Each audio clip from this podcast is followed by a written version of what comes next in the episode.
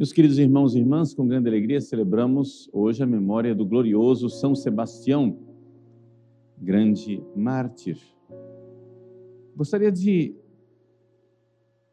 ressaltar a figura de São Sebastião como um santo leigo que testemunhou a Cristo com grande prudência, mas também com grande valentia, com grande fortaleza. Vamos primeiro narrar a vida dele, caso alguém não o conheça. São Sebastião nasceu em Narbona, na França, originariamente, e ficou órfão de pai. A palavra Sebastião, né, em latim Sebastianus, vem de Sebastos, que quer dizer alguém que é venerável. Era um título que era dado ao imperador.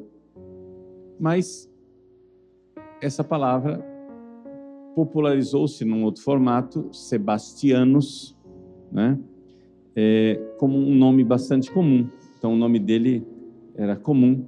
Ele ficou órfão de pai e a mãe então se transferiu para Milão. Milão fica no norte da Itália. Então, do sul da França, a família se transferiu para o norte da Itália. E então conta a tradição que São Sebastião, vendo a perseguição dos cristãos em Roma, que se dava naquela época, principalmente por causa do imperador Diocleciano, ele então pensou em ir para Roma para ali servir de apoio para os cristãos para que os cristãos não fraquejassem na fé. E de fato foi o que ele fez. Ele seguiu carreira militar, conseguiu numa um sucesso fulminante chegar a, ao grupo militar mais importante da época, que era a guarda pretoriana. O imperador ele tinha que ter o seu, a sua guarda de defesa. É uma espécie de, sei lá, polícia federal da época. Mas eram os guarda-costas das pessoas mais importantes. Do presidente da época, ou seja, o imperador, do Senado, tinha senadores naquela época, né? Dos cônsules. Então, a guarda pretoriana era realmente uma guarda importante e dentro de Roma, né, havia uma área da cidade de Roma onde era proibido entrar armas. E os únicos que podiam andar armados dentro do Pomério, essa guarda, essa região de máxima segurança, sagrada, entre aspas, na cidade de Roma, os únicos que podiam entrar com armas eram os pretorianos, para proteger o imperador, etc. Então, só para vocês terem um pouco a, noção de que era é, um grupo de, de soldados, soldados de elite, que protegiam o imperador. E tinham acesso, portanto, ao local mais seguro da cidade de Roma, que é onde morava o imperador, ou seja, uma, uma colina chamada de Palatino, né? Daí vem a nossa palavra palácio, onde mora o imperador, no palácio, né? palatino. Pois bem, estou contando tudo isso por quê? Porque a gente precisa contextualizar a vida de São Sebastião. São Sebastião era um jovem de 32 anos de idade que conseguiu uma carreira fulminante dentro do, da, da carreira militar. E, portanto, ele chegava a ter contato direto com o imperador com uma guarda pretoriana. O imperador sabia quem ele era, mas não sabia que ele era cristão. Então, a primeira coisa que eu gostaria de salientar é esse, é esse fato. Vejam, os cristãos não são suicidas. São Sebastião era cristão, foi para Roma exatamente para dar apoio e suporte aos cristãos, evangelizava, ajudava os cristãos mas não cometeu suicídio. Ele não foi lá para o imperador e disse: Olá, imperador, eu sou cristão, pode me matar. Ele não fez isso. Não inicialmente. Cenas dos próximos capítulos. Espera aí. Então, essa prudência de São Sebastião. O que, é que São Sebastião fez? Ele ia e apoiava os cristãos. Então, por exemplo, cristãos que estavam presos lá na prisão do Palatino, na prisão lá do imperador. Havia dois irmãos gêmeos que estavam vacilando na fé. Os pais iam lá para convencer: meus filhos, larga essa, essa religião falsa, o cristianismo, sacrifiquem aos deuses, por favor. Os dois gêmeos estavam vacilando, estavam para perder a fé, estavam para apostatar, deixar a fé cristã para sacrificar aos deuses. Sebastião, que era da guarda pretoriana, podia entrar na prisão. Então foi lá e pregou para os dois. Estava lá o carcereiro. Estava lá uma mulher que prestava serviços, que era muda, que tinha vontade de se tornar cristã, mas não tinha coragem. São Sebastião, ao pregar o evangelho, ele leigo, soldado, pregou o evangelho para aqueles prisioneiros e o seu rosto começou a brilhar com a luz divina. Diante daquela luz, todos ficaram espantados.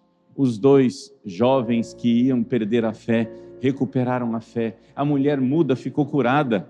E o próprio carcereiro se converteu. Todos eles depois morreram como mártires cristãos. Deram seu testemunho de fé. Sebastião incentivou os dois rapazes que estavam lá a morrerem como mártires por amor a Cristo. E eles morreram. Você vai dizer assim, mas que hipocrisia de Sebastião, incentiva os outros para morrer e ele mesmo fica escondido. Não é hipocrisia. Os dois já estavam na cadeia. Os dois já tinham entrado numa sinuca de bico. A vida faz isso com a gente. Enquanto você consegue manter, continuar o seu serviço, o seu testemunho a Cristo, continue. Mas chega uma hora na vida, existem encruzilhadas na vida, em que ou você testemunha Cristo, ou você se torna um apóstata, um traidor. Sebastião não tinha chegado nesse momento. Os dois gêmeos tinham chegado nesse momento. Os dois irmãos estavam já presos, foram apanhados por serem cristãos. Sebastião simplesmente foi lá secretamente e, com a graça de Deus que operava no seu coração, corroborou a fé deles. E eles então morreram. E assim Sebastião fazia. Afinal, ele tinha ido para Roma para isso. Por quê? Porque diante da grande perseguição de Diocleciano, que foi a maior perseguição de toda, todo o tempo do Império Romano, diante da grande perseguição de Diocleciano, muitos cristãos estavam vacilando e caindo. Na hora do vamos ver, o pessoal amarelava. São Sebastião, então, foi lá para encorajar os mártires e depois, secretamente, sepultar os mártires e venerá-los até que a vida dá voltas e São Sebastião foi pego. Alguém da guarda pretoriana denunciou ao imperador Diocleciano. E o imperador então o chamou e não quis acreditar. Não é possível que esse meu guarda pretoriano, tão bom, tão leal, tão fiel, seja um cristão. E perguntou para ele: Tu és cristão? Sebastião não teve dúvida, sou cristão. e testemunhou a fé. Vejam, aquilo que antes ele dissimulava transformou-se em profissão de fé explícita. Por quê? Porque era aquela encruzilhada. Era aquele momento em que você ou testemunha ou você está traindo a Deus. O próprio Jesus é exemplo para nós. Durante a sua vida pública, durante esses três anos, Jesus fazia o quê? Pregava o Evangelho. Tentaram matá-lo várias vezes e ele escapava. Até que chegou o momento. Até que chegou a sua hora. Então, São Sebastião professou a fé. Então, o imperador não teve dúvida, juntou um grupo de arqueiros da Mauritânia e lá no Palatino mesmo mandou amarrar São Sebastião numa árvore e ali ele foi cravado de flechas. Dizem que foram tantas flechas que atingiram o corpo de São Sebastião que ele parecia um ouriço de tantas flechas. Deve ser um exagero literário, mas certamente foram mais flechas do que as poucas que a gente vê nas imagens de São Sebastião. As imagens de São Sebastião economizam flechas.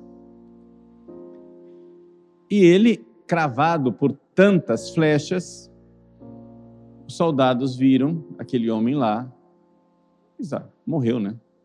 Agora deixa ele lá para ser devorado pelas feras selvagens, pelos abutres, e largaram o cadáver dele para lá. Mas o homem milagrosamente sobreviveu. Então, quando a gente vê São Sebastião cravado de flechas, é importante saber que São Sebastião não morreu com as flechas. Ele não morreu daquela vez. Ele foi resgatado por uma santa, Santa Irene, que era viúva né, de um outro santo. E ela trabalhava lá, naquela área lá, onde morava o imperador, no Palatino, no Monte Palatino. E ela então recolheu Sebastião, cuidou das suas feridas e ele se recuperou milagrosamente. Mas agora São Sebastião tinha uma nova vocação. Sua vocação não era mais às escondidas dar apoio aos cristãos sua vocação agora era claramente, com destemor, com parésia, paresia em grego, com destemor, testemunhar a fé. Então, movido pelo Espírito Santo, ele, grande santo, grande místico, Sebastião, viu que Deus queria que ele desse o seu testemunho diante do imperador. E ele então, que tinha sido, aspas, morto, executado pelo imperador, agora recuperado milagrosamente, foi até o imperador Diocleciano outra vez. E foi para repreender o imperador e para fazer uma profecia. Que aquilo que o imperador estava fazendo com os cristãos era uma grave injustiça e que ele seria punido com o inferno se não se convertesse. mas que depois viria um imperador que iria dar liberdade aos cristãos. E que ele não pensasse que o seu projeto de destruir o cristianismo iria prevalecer. São Sebastião não viu esse imperador, que depois seria Constantino, duas gerações mais tarde. São Sebastião não viu a paz da igreja. São Sebastião não viu o fim das perseguições mas profetizou e testemunhou, e preocupado com a salvação do imperador, sentiu que era sua missão, que era o seu dever, certamente por uma revelação mística, certamente por uma moção de Deus, porque não tinha obrigação nenhuma de voltar lá na cara do imperador. Ele foi e testemunhou de dedo em riste acusou o imperador de seus grandes e graves pecados. Isso então nos mostra uma outra coisa de São Sebastião.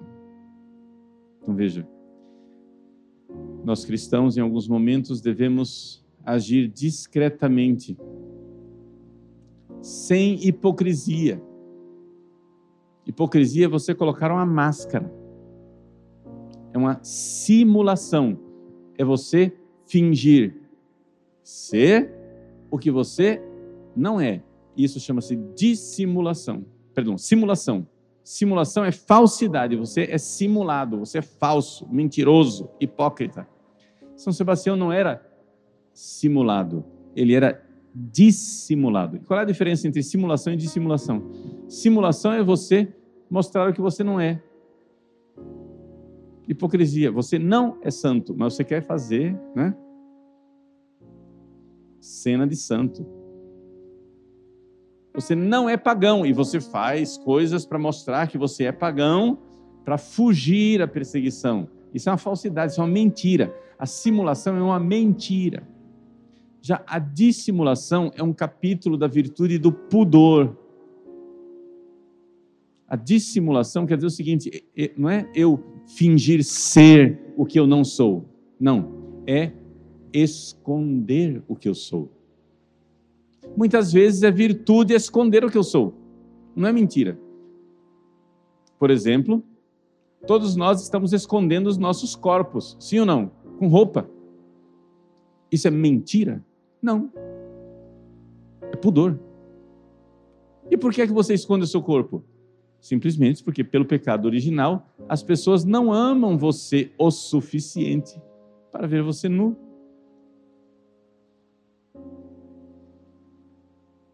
Não há amor suficiente no mundo para que nós nos apresentemos sem roupa. O pecado original nos obriga.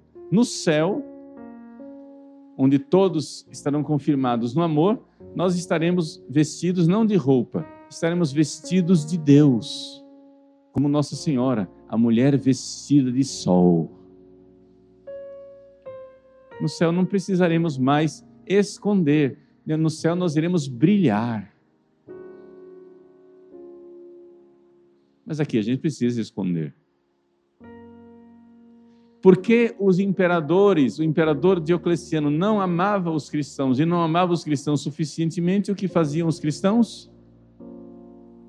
Se escondiam. Isso não é uma mentira. Mentira seria o cristão ir lá, sacrificar aos deuses, fazendo de conta que é pagão, né? de dedos cruzados, é de mentirinha, de mentirinha, estou aqui sacrificando. Isso seria uma grave ofensa a Deus. Mentir. Nós não podemos mentir. Nós podemos esconder, mas mentir não. Não sei se dá para ver a diferença. E então existe tempo na vida de cada um. É um tempo, Sebastião foi chamado a dissimular, se esconder. Em outro tempo, Sebastião foi chamado a se manifestar abertamente. Tem os tempos de Deus, né? E, sobretudo, essa grande caridade de São Sebastião de se preocupar com a salvação da alma. Salvação da alma do imperador.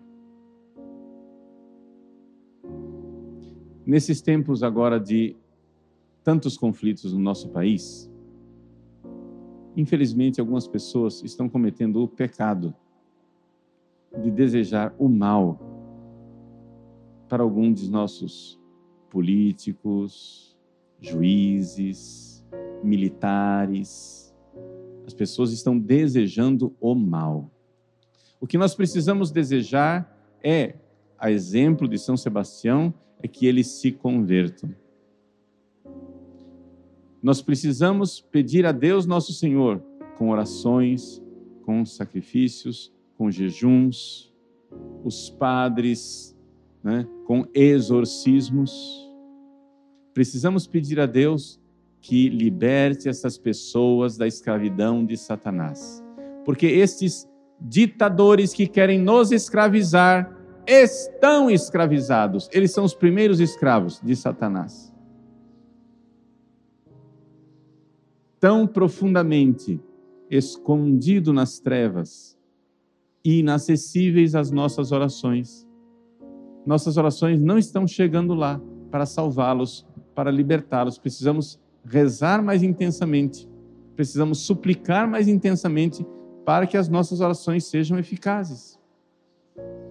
Vocês acham que as pessoas que mexem com magia negra, com satanismo, com feitiçaria, vocês acham que eles estão de braços cruzados? Meus filhos, esta gente crê no poder da aspas, oração deles. Somos nós que não cremos no poder da nossa oração. Eles fazem sacrifícios aos demônios, feitiçarias, magia negra, e com esta miséria espiritual estão acorrentando o nosso país e dirigentes do nosso país. Nós precisamos querer a libertação dessas pessoas. Nós precisamos, como Sebastião, desejar a conversão do imperador. Essa é a verdadeira caridade cristã. São Sebastião, tenho certeza, queria que Diocleciano se convertesse e se transformasse num grande santo, num santo maior do que ele, um santo canonizado se Diocleciano tivesse ouvido os rogos de Sebastião, hoje nós teríamos igrejas de São Diocleciano e São Diocleciano seria certamente um santo muito mais milagroso do que São Sebastião. Infelizmente isso não aconteceu. Mas não quer dizer que não acontecerá. Pode acontecer. Pessoas que hoje estão cometendo graves injustiças, atentando contra o Estado democrático de direito, implantando uma ditadura cruel no nosso país. Estas pessoas, por mais que estejam acorrentadas no profundo das trevas por feitiçarias, magia negra, sacrifícios aos poderes das trevas, essas pessoas podem ser resgatadas por Nossa Senhora. Essas pessoas podem ser resgatadas pelas nossas orações. Essas pessoas podem ser resgatadas pelo santo sacrifício da missa. Meus queridos, se sacrifícios feitos aos fei à feitiçaria e aos demônios fazem o prodígio de amarrar o nosso país, o que não fará o sacrifício de Cristo na cruz, renovado no altar. A única coisa que está impedindo isto de acontecer é a nossa fé fraca, a nossa esperança cambaleante, a nossa caridade sem vigor com fé, esperança e caridade, podemos nos aproximar do altar de Deus, celebrar o santo sacrifício. E então seremos novos Sebastião. Cada um de nós pode ser um Sebastião, uns secretamente, sem aparecer às claras, outros mais claramente, dependendo daquilo que Deus nos reservou em nossas vidas. Existem encruzilhadas, onde muitas vezes aquilo que nós estamos vivendo de forma dissimulada, ou seja, com pudor, querendo simplesmente nos proteger e proteger a igreja de pessoas que não a amam o suficiente, muitas vezes nós vamos ter que abrir o peito e com parresia, com destemor, proclamar a fé e ir ao martírio. Enquanto isso, nos consolemos mutuamente na fé. Enquanto isso, renovemos a fé uns dos outros, como Sebastião renovou a fé daqueles pobres mártires que estavam na cadeia. E eles derramaram seu sangue. Não era ainda o momento de Sebastião. Mas é importante que todos nós saibamos ler o momento histórico em que seremos chamados, convocados por Deus a dar o nosso grande testemunho. Meus irmãos, minhas irmãs, rezemos, rezemos intensamente por todos os líderes do nosso país. Nós somos a guarda pretoriana espiritual. Nós somos os guarda-costas espirituais dos políticos, dos juízes, dos militares. Porque nós precisamos cobri-los de oração para arrancá-los das influências malignas, daqueles que certamente creem no poder de seus sacrifícios malignos e de suas feitiçarias. Mas nós cremos muito mais no poder de Cristo, aquele que com sua morte na cruz, filho da Virgem Maria, esmagou a cabeça da serpente. Rezemos a São Sebastião, que já libertou o Brasil uma vez, que liberte outra vez. São Sebastião foi visto na Baía da Guanabara, liderando as tropas portuguesas contra os invasores protestantes calvinistas franceses.